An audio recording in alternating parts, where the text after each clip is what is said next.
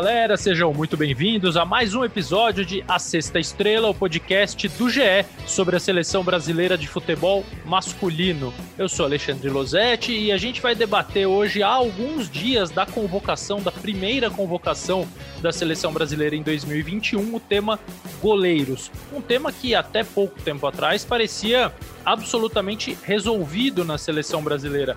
E agora não é que ele esteja mal resolvido, mas talvez haja algumas lacunas e as atuações dos, dos convocados, aqueles mais frequentemente convocados, possam ter despertado caminhos para a gente conversar sobre a posição, sobre a condição de titular, sobre os reservas, enfim, o Brasil tem hoje três goleiros jogando em altíssimo nível, dois deles na Inglaterra, por isso eu pedi o reforço de luxo de um grande amigo, de um grande repórter, do nosso correspondente na Inglaterra, Marcelo Correge, que mora em Londres, que acompanha de pertinho o futebol inglês e a repercussão sobre as fases, tanto do Alisson, goleiro do Liverpool e titular da seleção brasileira desde 2015, como do Ederson, goleiro do Manchester City, hoje líder do campeonato inglês e provavelmente time da moda do futebol europeu, e também reserva do Alisson consolidado, os dois estiveram na última Copa do Mundo. Correge, Obrigado, cara. Bem-vindo. Antes de tudo, me diz uma coisa: já melhorou o frio aí, né? Eu não tenho visto mais aqueles posts com nevascas absurdas. Já tô. Não consigo mais sentir pena dos amigos. Oi, Lozete. Prazer participar com vocês aqui do podcast. Melhorou o tempo, sim. Tivemos duas, três semanas atrás bastante neve, frio intenso, na casa de menos 6 graus, com sensação de menos 10 em Londres, o que é meio incomum. Geralmente no norte de Londres essas temperaturas são no norte da Inglaterra, essas temperaturas são mais baixas, mas a gente viu isso aqui esse ano. Só que aí a temperatura do nada melhorou. Mas ainda estamos em lockdown, então nem esse calorzinho, essa nesga de sol é possível ser aproveitada no momento, pelo menos da forma como ela deveria ser aproveitada, porque está tá muito pesado ainda para a população de Londres e da Inglaterra lidar com a pandemia. O lockdown ainda é algo muito severo. O governo anunciou uma série de medidas para, aos poucos, escalonando uma abertura da sociedade, mas isso ainda está muito distante. A abertura total vai ser apenas no dia 21 de junho, então estamos distantes ainda. Nesse ponto, Correge, além da saudade dos amigos, fica também uma pontinha da nossa inveja em sentir protegido pelo governo, cuidado, ou pelo menos sentir que a nossa vida é prioridade diante de tudo isso que está acontecendo, desse mal comum que vocês que moram na Inglaterra, nós que moramos no Brasil e, e tanta gente que, enfim, espalhada pelo planeta ainda ainda está vivendo. Então, cuidar da vida, especialmente dos outros, especialmente quem tem a responsabilidade de fazer isso, é algo que deve ser valorizado nos dias de hoje. Correge Alisson e Ederson. Tá frio ou tá quente para esses dois goleiros da Inglaterra? Porque a gente tem visto recentemente falhas incomuns do Alisson, né? Ele sempre foi um goleiro muito regular, um cara que é, ou tinha atuações brilhantes, ou no mínimo não fazia com que a posição de goleiro fosse um problema, e acho que ainda não faz, mas duas falhas, três falhas, duas contra o Manchester City e uma contra o Leicester na, na Premier League, fizeram os olhos das pessoas. Opa, o que, que, será que está acontecendo com o Alisson? Aí na Inglaterra já se encontrou uma resposta, mesmo que não esteja acontecendo nada e tenha sido lances casuais, correge? É curioso que a gente tenha falado de frio, de temperatura, porque no dia das duas primeiras falhas, num dos jogos mais importantes da temporada, o clássico contra o Manchester City, pelo que o Guardiola faz lá, acabou virando o grande adversário desse Liverpool no momento, embora o adversário tradicional do Liverpool na cidade seja o Everton e no país seja o Manchester United, pela grandeza das torcidas, o Alisson vai e falha duas vezes seguidas, num espaço de tempo muito curto, no segundo tempo da partida contra o Manchester City em Anfield Road, que é algo que pesa muito também e demonstra como esse time do Liverpool, como um todo, entrou numa maré negativa e o Klopp tem que trabalhar o elenco inteiro, não apenas o Alisson que falhou aqui e acolá. É, o Liverpool teve até pouquíssimo tempo uma sequência absurda de três, quatro anos sem perder partidas dentro de casa pela Premier League e de repente perdeu quatro partidas. Então, dentro desse contexto e dentro do frio que Liverpool estava vivendo naquele dia, uma cidade que venta muito e que o frio é mais intenso do que aqui em Londres, por exemplo, uma das desculpas imediatas que a gente ouviu nas entrevistas pós-jogo foi: acho que o Alisson estava com o pé congelado, com o pé meio frio. O Klopp falou isso na entrevista que o Alisson poderia estar estranhando a temperatura e aí estava sem é, sair jogando muitas vezes durante a partida. Aconteceu no momento de jogo de a marcação do Manchester City for, ir mais para dentro do campo do Liverpool e ele precisar sair jogando mais vezes, atuar mais como um líbero, que a gente já sabe que virou meio que uma função eh, secundária, mas muito importante para os goleiros por aqui, no futebol europeu, e alguns no Brasil também. E aí ele erra. E ele erra, inclusive, numa jogada em que o Fabinho está envolvido no, no, primeiro lance. É, a bola volta para ele, ele repõe de uma forma errada, com o pé esquerdo. O Phil Foden recebe é, aquele, aquele chute errado do Alisson, avança pela direita, cruza para a área e o Gundogan faz o terceiro gol do Manchester City na partida. Minutos depois ele erra de novo e o Raheem Sterling faz o gol. Agora estou me confundindo, não sei. Não estou lembrado exatamente se o terceiro foi do Sterling e o quarto do Gundogan, mas foram os lances assim, erros de saída de bola. E aí, no dia seguinte, as manchetes foram muito negativas e muito em cima do Alisson. E aí é importante dizer isso. A imprensa inglesa, mais do que a imprensa brasileira, e mais do que outras imprensas no mundo, busca sempre um culpado pelo resultado surpreendente de uma partida. E uma goleada entre esses dois adversários arquirrivais dos últimos anos acaba sendo um resultado surpreendente, ainda mais na casa do Liverpool. Então, no dia seguinte, inclusive as manchetes se repetiram nos jornais nos tabloides, fazendo trocadilho com o nome do Alisson, né, que é Ali, que lembra Alice, e em vez de Alice in the Wonderland, Alice no País das Maravilhas, eles vinham com a manchete Alison, Ali in the Blunderland, no País das Trapalhadas, né, no, na Terra das Trapalhadas. Então, eu, eu, é óbvio que o Alisson foi o personagem fundamental para aquela derrota do Liverpool. Mas o Liverpool não estava bem na partida.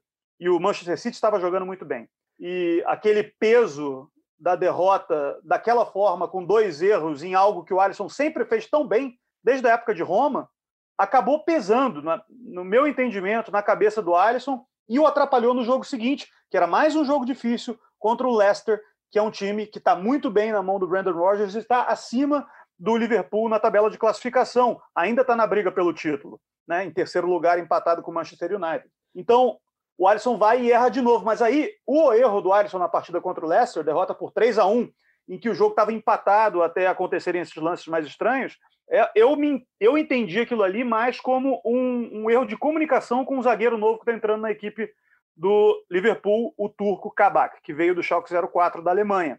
Claramente ele não sabia se posicionar naquela linha mais alta da defesa do Liverpool, e o Alisson sai varrendo uma bola pingada na intermediária defensiva, sai sem gritar, que é algo incomum para goleiros, mas num time que está jogando junto há tanto tempo e tão bem azeitado no sistema defensivo, mesmo com jogadores machucados, o Matip, o Van Dijk, é, existe um entendimento daqueles jogadores que estão há mais tempo, o Henderson quando joga na zaga, o Fabinho quando joga na zaga, de que aquela bola pingada na intermediária, o Alisson vai vir e vai varrer. E se for o Cauim, lá, o reserva, também vai varrer aquela bola. O Adriano, quando jogava, também, porque é o sistema de jogo do Klopp. E aí tem um, um mal entendido, a bola passa e o Leicester faz o gol. E a culpa, mais uma vez, recai nos ombros do Alisson. E mais uma vez, as manchetes da imprensa, principalmente dos tabloides, são muito agressivas contra o Alisson. Mas aí eu faço o contraponto.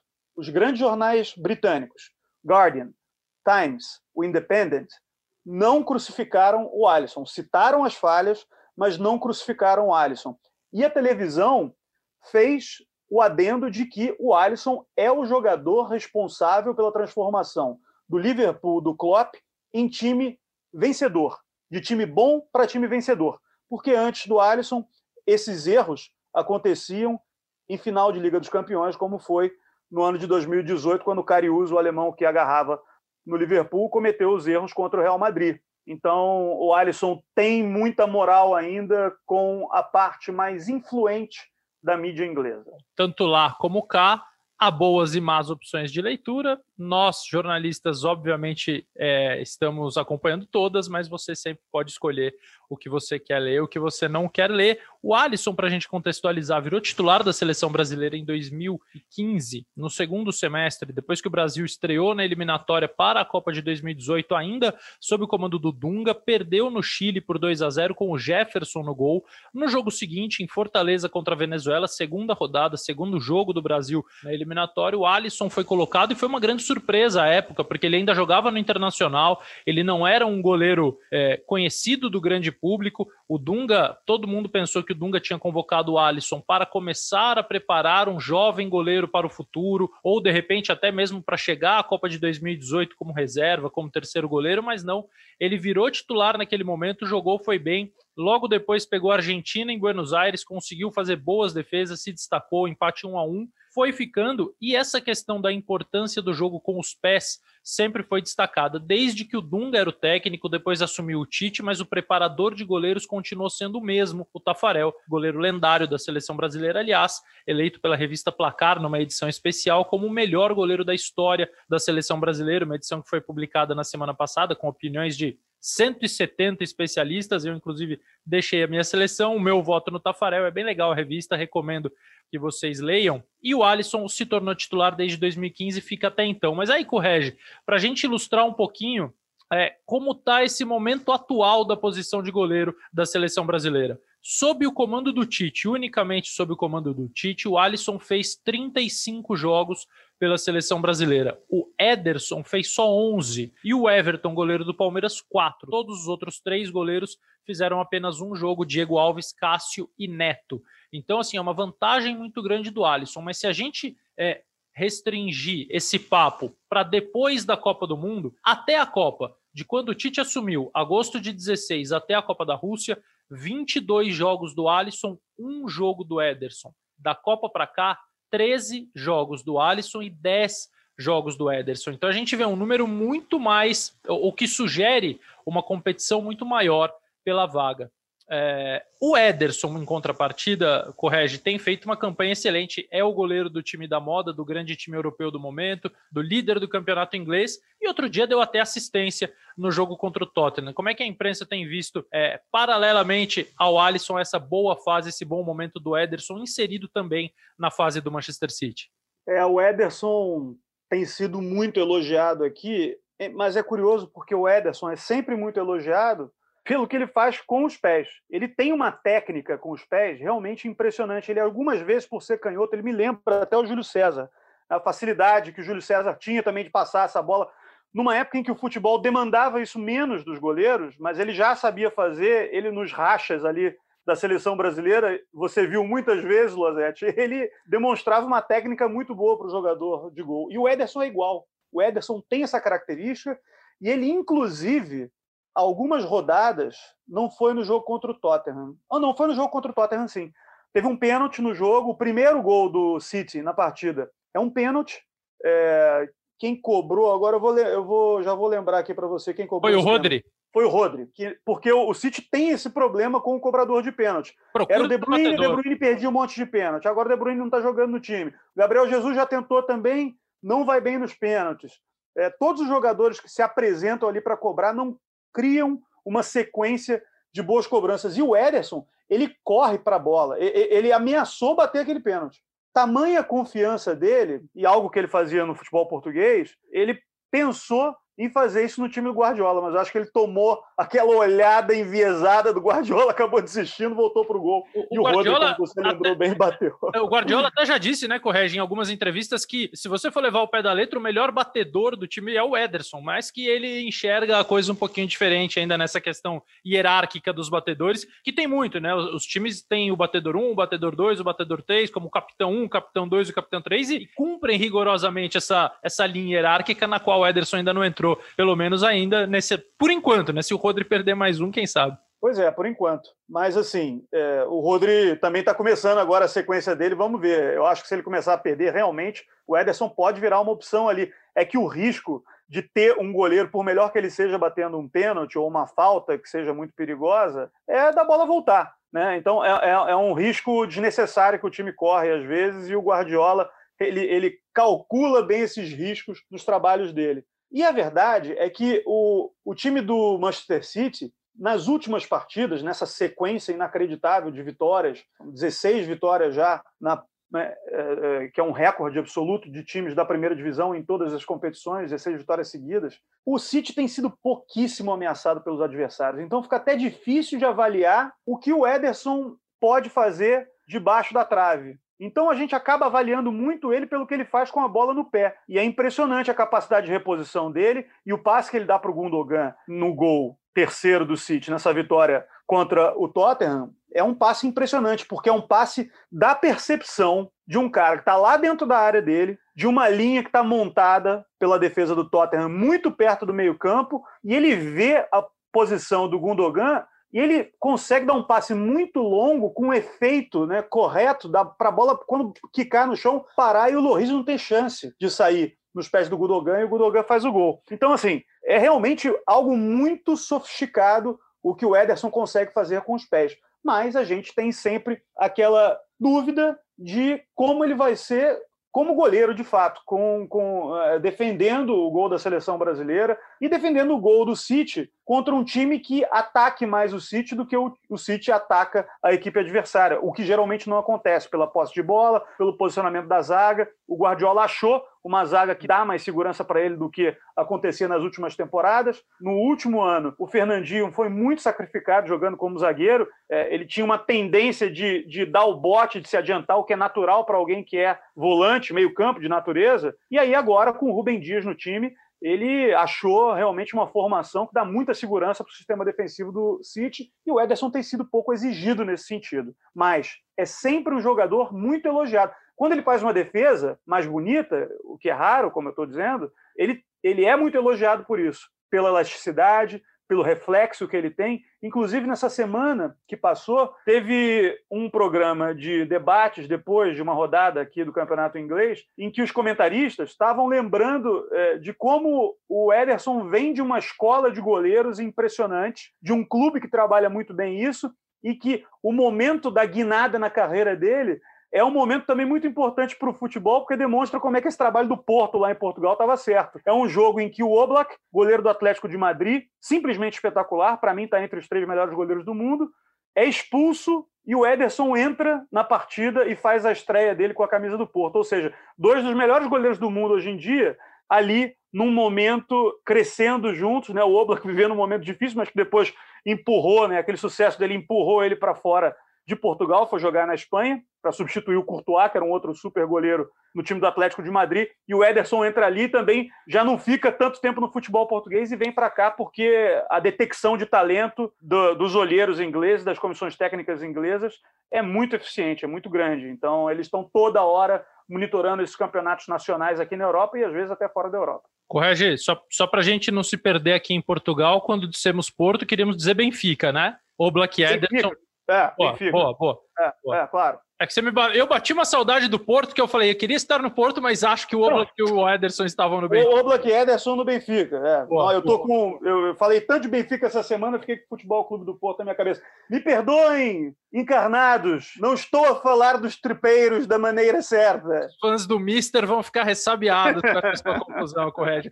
Mas é, é curioso, porque os goleiros, eles estão inseridos no sistema defensivo e eles são muito. Da mesma forma que o centroavante, às vezes, depende muito da construção ofensiva defensiva para ter chances de gol, o goleiro defende muito da solidez, depende da solidez defensiva para poder é, brilhar ou fazer muitas defesas ou não ser tão incomodado. E você já pontuou bem em alguns momentos. O Manchester City encontrou um grande zagueiro, Rubem Dias, português, que entrou no time e a zaga melhorou muito. Ele melhorou o Stones, que joga com frequência ao lado dele. Outros jogadores, quando precisam entrar na zaga, têm tido um desempenho melhor.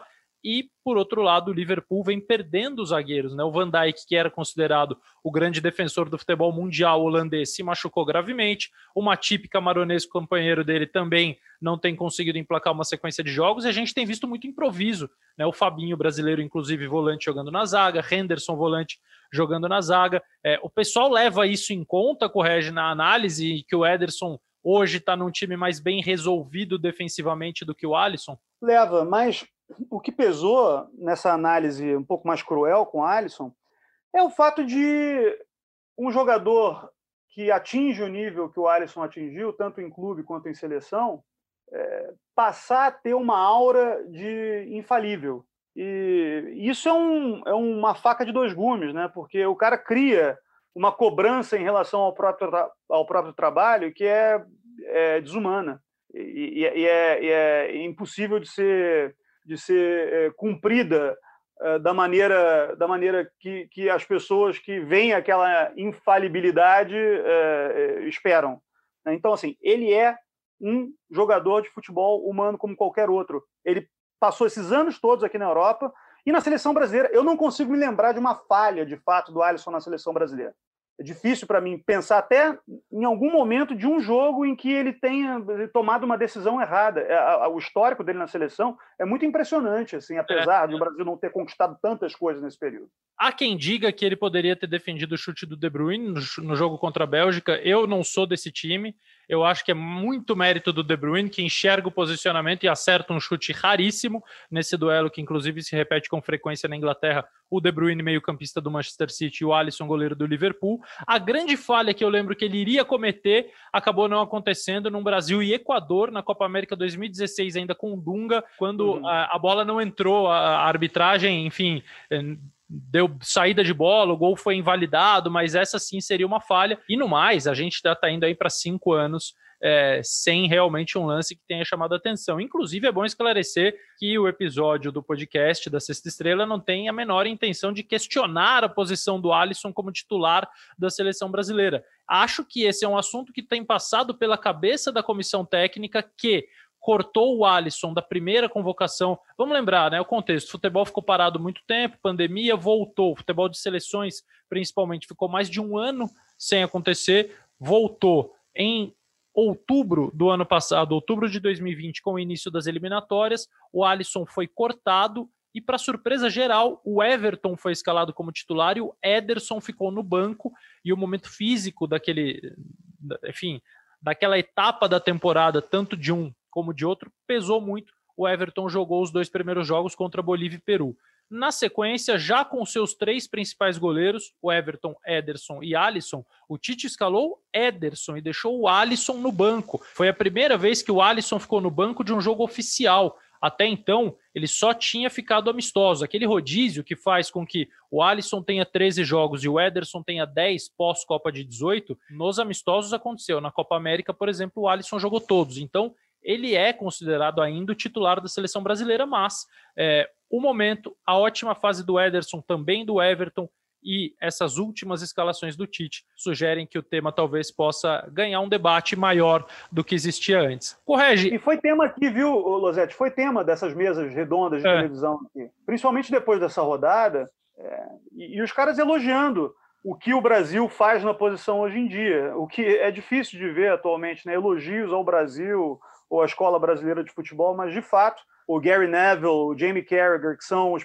principais comentaristas da TV que transmitem a maioria dos jogos aqui, a Sky Sports, eles elogiando essa gama de possibilidades que a seleção brasileira tem na posição de goleiro, porque o Ederson e o Alisson são sim dois dos melhores goleiros do mundo. Você acrescenta aí o Neuer, que está há muito tempo já na lista dos melhores do mundo, o Oblak, o Loris, que é o atual campeão mundial com a França e é um goleiro com um histórico muito bom jogando aqui no futebol inglês, mas que também entrou numa fase ruim, começou a falhar de jeito assim surpreendente, de uma forma que não falhava antes. Então, é, essa é uma temporada muito atípica também, Losete, e eu acho que a gente deve manter a crítica em dia, deve avaliar o que acontece, porque essa é a nossa função, mais sua do que minha, você é mais comentarista do que eu, é, mas embora eu às vezes seja um pouco comentarista e você seja muitas vezes repórter, é, assim, eu acho que a gente tem que ter esse olhar crítico, mas a gente tem que ponderar o que está acontecendo nessa temporada. É uma temporada sem pré-temporada, é uma temporada de jogos encavalados, de pouco estudo a respeito dos adversários, de muitas lesões e de muitas mudanças em sistemas de jogo. E hoje, no futebol inglês, as linhas andam muito próximas. E o goleiro, em qualquer falha tática, está exposto de uma forma que ele não costumava ficar. Então, eu acho que a gente tem que ter isso em mente. É isso, e eu imagino que os ingleses sintam realmente uma certa inveja do Brasil nesse aspecto. O goleiro titular da seleção inglesa na última Copa foi o Jordan Pickford, do Everton, que é um jovem que até fez uma boa Copa, mas que é, tem sido muito irregular. Né? E é muito contestado aqui. Pois muito é. contestado. Inclusive, eu acho que o reserva do Pickford nas últimas partidas pela seleção inglesa, o Pope, que é o goleiro do Burnley, vai ser o titular da Euro nessa temporada, porque ele está fazendo um ano muito bom pelo Burnley e ele é grandão, ele tem um perfil físico diferente do Pickford e o Southgate está demonstrando gostar mais do que o Pope apresenta do que o Pickford, que inclusive no próprio Everton tem sido às vezes substituído. É, o Pickford não faz uma boa temporada, não vem de uma sequência de boas temporadas. Na Inglaterra, usa-se o termo clean sheets para é, designar jogos que o goleiro passa sem tomar gols. Então, é uma estatística importante na Liga Inglesa. Quando acaba o goleiro que tem mais clean sheets ganha um prêmio, ganha uma luva dourada, enfim, ele é tratado quase como o artilheiro do campeonato. E para ilustrar e resumir esse papo que eu tive com o Correge, o Ederson lidera no momento a lista de clean sheets do futebol inglês com 15 jogos sem sofrer gols. O Alisson tem apenas 5 e nas duas temporadas anteriores o Alisson disputou e até ganhou é, o, o, troféu de goleiro menos vazado com o maior número de clean sheets, né? É, então, assim, mostra como o Liverpool ficou mais frágil defensivamente mesmo. Correge, é, algo mais a se destacar do futebol inglês para brasileiros? A quantidade de brasileiros convocados na próxima semana, dia 5 de março, muito provavelmente. Ainda não existe um carimbo nessa data, mas é a data reservada para a primeira convocação da seleção em 2021. E certamente a gente vai ver muitos nomes da Inglaterra. Tem o Alisson, tem o Ederson, Gabriel Jesus, Fabinho, Roberto Firmino, Richarlison. Como é que estão os brasileiros nesse momento aí, Correge? É, eu, eu destacaria três nomes e por questões diferentes. Eu acho que o, o Firmino, é, apesar do momento time Liverpool, vive um ano exuberante jogando daquela forma que ele joga. Né? Como um meia, um, um camisa 9 que joga mais como meia, distribuindo o jogo, fazendo um pivô muito delicado, que não é aquele pivô clássico de jogador de futebol que mete a mão nas costas, é, com, é, fica de costas para o zagueiro e segura com o braço. Ele não faz esse tipo de pivô. É, é ele, ele, né? ele é o toque muito refinado, uma visão de jogo, um passe num espaço curto para um jogador de lado de campo que se desloque e dê essa opção para ele, que é o que eu acho que falta às vezes na seleção brasileira que os pontas deem mais opção para o Firmino quando ele está jogando ali com camisa 9 e não deixem o Firmino isolado na área. Né? Ele, tem que, ele tem que jogar mais ou menos como ele joga aqui para ter essa eficiência, essa exuberância né? que a gente espera ver na seleção brasileira e que ainda não aconteceu, embora ele tenha marcado, né? na, na, na última rodada de eliminatórias ele tenha, tenha feito gol. É, outros dois jogadores que eu gostaria de destacar são o Douglas Luiz, que também tem sido convocado, e até jogando como titular, né, com o Tite, que é um cara que faz uma temporada maravilhosa pelo Aston Villa. O time começou muito bem, na segunda metade do campeonato caiu um pouco de rendimento, mas o Douglas Luiz é o dono do meio-campo do Aston Villa. Reparem a, a, a partida, a, o, o desenrolar das ações táticas dentro de campo e vejam, se vocês tiverem a oportunidade, como Douglas, Douglas Luiz ocupa espaços e, e, joga de cabeça em pé, apesar de estar naquela posição ali em que a gente se acostumou durante muitos anos a ver jogadores puramente táticos e sem nenhum traço técnico assim que chamasse atenção. E o último jogador que eu queria destacar, esse ainda não teve convocação para a seleção principal, se eu não me engano, posso estar enganado, acho que não teve, é o Gabriel Magalhães, zagueiro do Arsenal, que também não é um time que faz uma super temporada, e o Gabriel até me parece, eh, eh, a ausência dele me parece uma das razões pelas quais o Arsenal não conseguiu emplacar nesse ano com o Mikel Arteta, quando começou a jogar um pouquinho melhor, porque ele teve Covid e ele teve complicações devido à Covid, né? ele, demorou a readquirir a melhor forma física e acabou ficando fora do time, mas é um quarto zagueiro moderno, canhoto, grande fisicamente, muito forte fisicamente, e com uma técnica bem apurada que ajuda a saída de bola. E nesse futebol atual, em que a gente precisa que o jogo comece a ser construído da defesa, não apenas com os goleiros, que são o tema principal aqui da nossa conversa, mas também com os zagueiros que consigam fazer isso, eu acho que o Gabriel Magalhães pode acrescentar muito à seleção brasileira. É, até porque tem muitos anos que a gente não tem um zagueiro canhoto com essas características assim, né? E o canhoto para saída de bola, naturalmente, ele, ele tem um, um, outro, um outro ângulo de visão de campo para conseguir fazer aquela saída de bola fluir pelo lado esquerdo. Sobre os três jogadores que o, o Correge citou, mais especificamente sobre dois, o Roberto Firmino tamanho é, é, o desajuste, entre aspas, entre o que se faz na seleção e o que se faz no Liverpool com o Firmino e em torno do Firmino, é que no Liverpool ele nunca vai fazer mais gols do que Salah e Mané, né, Correge? Ele é o preparador, o falso 10, o cara que vai é, permitir o espaço para o Salah e para o Mané. Na seleção brasileira, pós-Copa do Mundo, neste atual ciclo que vivemos, o Firmino é o artilheiro da seleção brasileira. Ele tem nove gols contra oito do Gabriel Jesus, oito do Richarlison, sete do Neymar e seis do Felipe Coutinho. É uma disputa super acirrada. O Neymar jogou poucas vezes, né? Então isso também se explica esses só sete gols dele, que seria o artilheiro em condições normais de pressão e temperatura. Mas o Roberto Firmino tem esse posto hoje. O Douglas Luiz, titular nas últimas partidas, vai disputar a posição ali com o Arthur, que vem se recuperando na Juventus talvez com Gerson, assim que o Tite entender que o meio-campista do Flamengo deva ser convocado.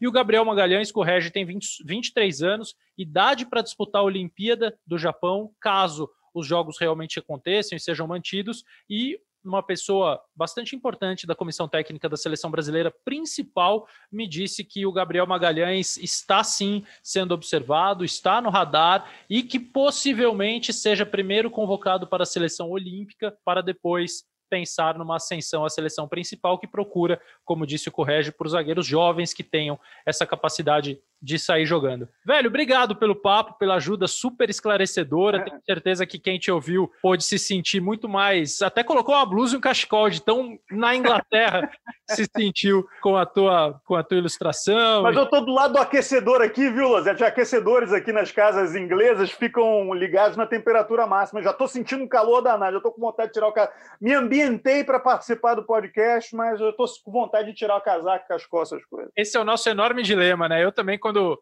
quando eu vou para algum lugar muito frio, eu já meto aquecedor, coloco um monte de roupa. A hora que eu entro em algum lugar, meu Deus, parece que eu vou cozinhar. Mas enfim, é, é bom saber que o amigo está bem, apesar do calor, do frio, apesar do lockdown, que você e Renata é, esposa do Correge, estão bem, estão saudáveis, estamos com saudade de vocês, tomara que a gente possa se ver logo. Enquanto isso, a gente vai matando a saudade aqui no podcast, amigo. Também, amigo, saudade de vocês todos. Renata tá mandando um beijo aí para você, que ela é super fã de Alexandre Losetti, sempre fala aqui para mim e para todo mundo aí da redação.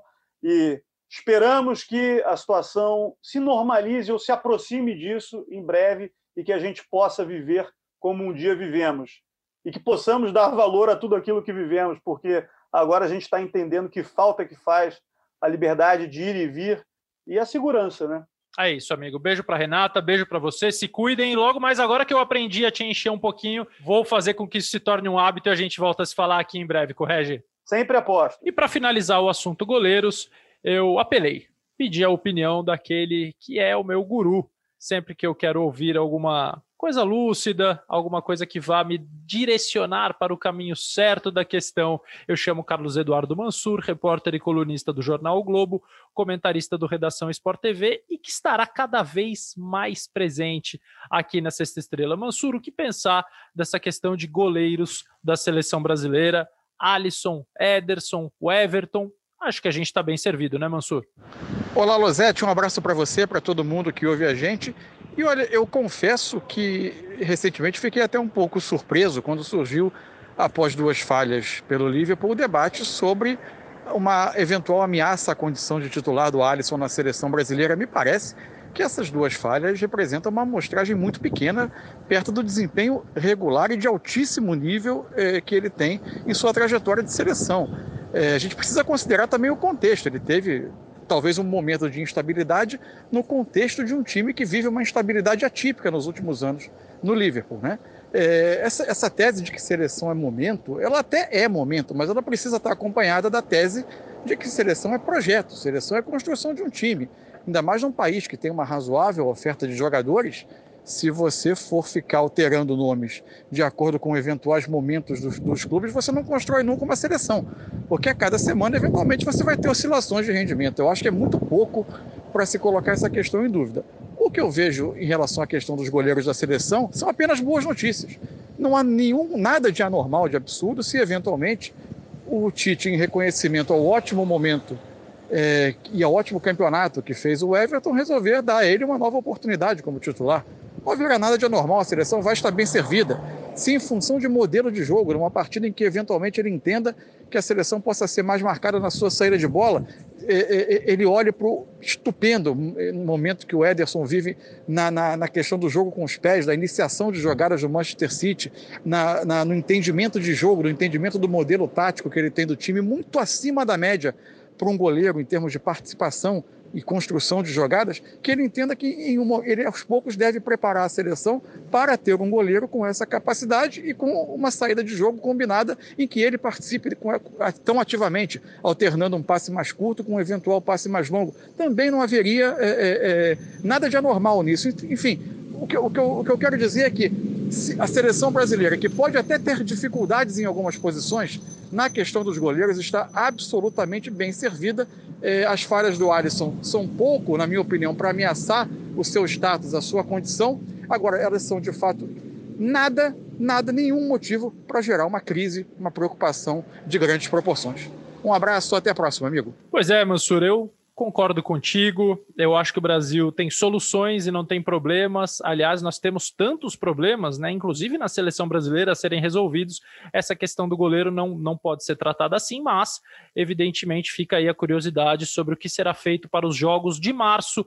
Dia 26 contra a Colômbia na Colômbia, dia 30 contra a Argentina no Recife. Certamente a perna de eliminatória mais difícil do Brasil até agora, com dois jogos é, muito complicados. A Colômbia de técnico novo, Reinaldo Rueda, um velho conhecido do torcedor brasileiro, foi técnico do Flamengo, deixou a seleção chilena para assumir a Colômbia, que vem mal na eliminatória e vai tentar a reação. O Tite costuma dizer que a Colômbia é a seleção, por característica, que mais dificulta o jogo do Brasil aqui na América do Sul. E depois, o grande clássico para mim, do futebol mundial de seleções, Brasil e Argentina, uma Argentina embalada, uma Argentina que começou bem a trajetória para chegar ao Mundial do Catar em 2022. É, por falar em trajetória, em campanha, em torneios, tivemos a notícia de que Austrália e Catar abdicaram das participações na Copa América de 2021 é aquela que seria disputada em 2020, foi adiada por causa da pandemia, e essas notícias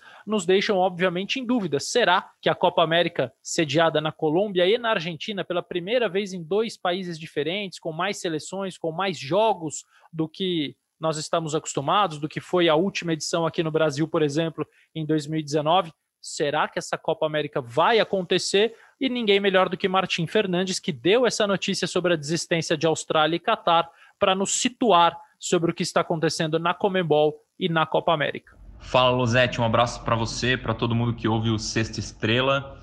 Pois é, a Copa América de 2020 acaba de sofrer uma baixa importante, na verdade, duas baixas, né?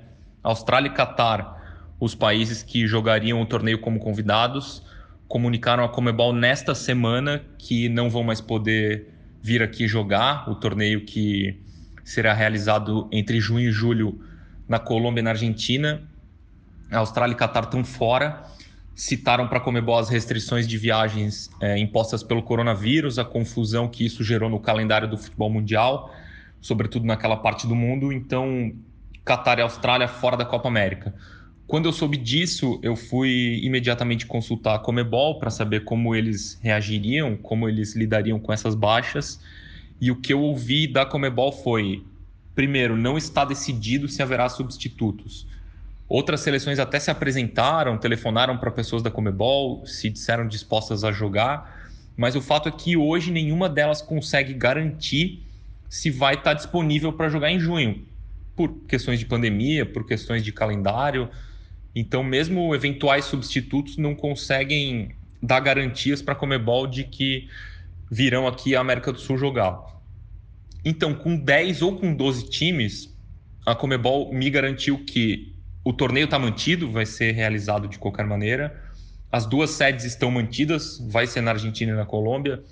Não tem, não tem nenhum plano de mudar isso para diminuir a quantidade de viagens. A Comebol insiste nos dois países e o formato está mantido. E isso do formato é o mais delicado, assim, que eu acho que pode ser pior esportivamente, porque com 12 times seriam dois grupos de seis, todo mundo joga contra todo mundo dentro do grupo, se classificam quatro. E agora pode ser que fiquem só dois grupos de cinco, né? Classificando quatro, o que é ruim, por um lado, porque você tem rodadas em que um time descansa, né? Um time não joga, e isso é ruim para o equilíbrio esportivo ali numa última rodada em que vários times podem estar disputando vaga. E por outro lado, por uma questão técnica mesmo, né? De cinco times classificar quatro torna muito fácil o, a classificação para os mata-mata. Mas enfim, a gente tem que ver ainda como vai ficar essa decisão da Comebol. É, não pode levar muito tempo para ser tomada. Nos próximos dias, eu espero que a gente tenha alguma definição sobre isso. Agora, um outro assunto que está aí candente entre FIFA, Comebol e o, o mundo do futebol é a rodada de março das eliminatórias. Por causa das restrições a viagens, a gente tem visto até jogos da Champions League em países terceiros, assim, né, que não são nem do time mandante nem do time visitante, não, não tem como jogar nesses países, estão jogando em, em outros lugares. Talvez tenhamos problemas com a liberação dos jogadores sul-americanos que atuam na Europa. Isso pode vir a ser um problema. FIFA e Comebol e, e autoridades políticos do mundo inteiro estão conversando sobre isso para tentar resolver. Outras confederações continentais já empurraram os jogos de março para junho.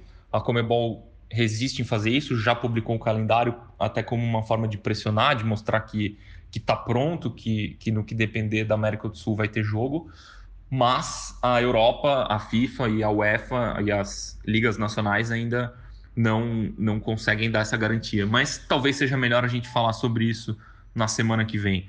Um abraço, Losete, e até a próxima. É isso, amigos. Então teremos muito assunto para as próximas semanas. Tem a convocação do Tite dia 5 de março. Já o próximo episódio vai tratar disso. Será que o Campeonato Brasileiro é, entrega ao Tite uma lista de opções, uma gama de opções novas para a seleção brasileira? Será que continuarão vindo do futebol europeu os principais nomes, a grande quantidade de convocados? Eu imagino que sim, nem pode ser muito diferente disso, mas essa peculiaridade toda da temporada 2020-2021, que se emenda tanto na Europa como no Brasil, pode trazer algumas novidades e a gente vai tratar disso aqui no próximo episódio de A Sexta Estrela, que teve hoje as participações do Martim Fernandes e do Carlos Eduardo Mansur, o querido Marcelo Correge como convidado especial, a coordenação do Rafael Barros, a edição de sempre do Leonardo Bianchi e eu e a sua companhia, que é o mais importante. Nos vemos na semana que vem. Aquele abraço.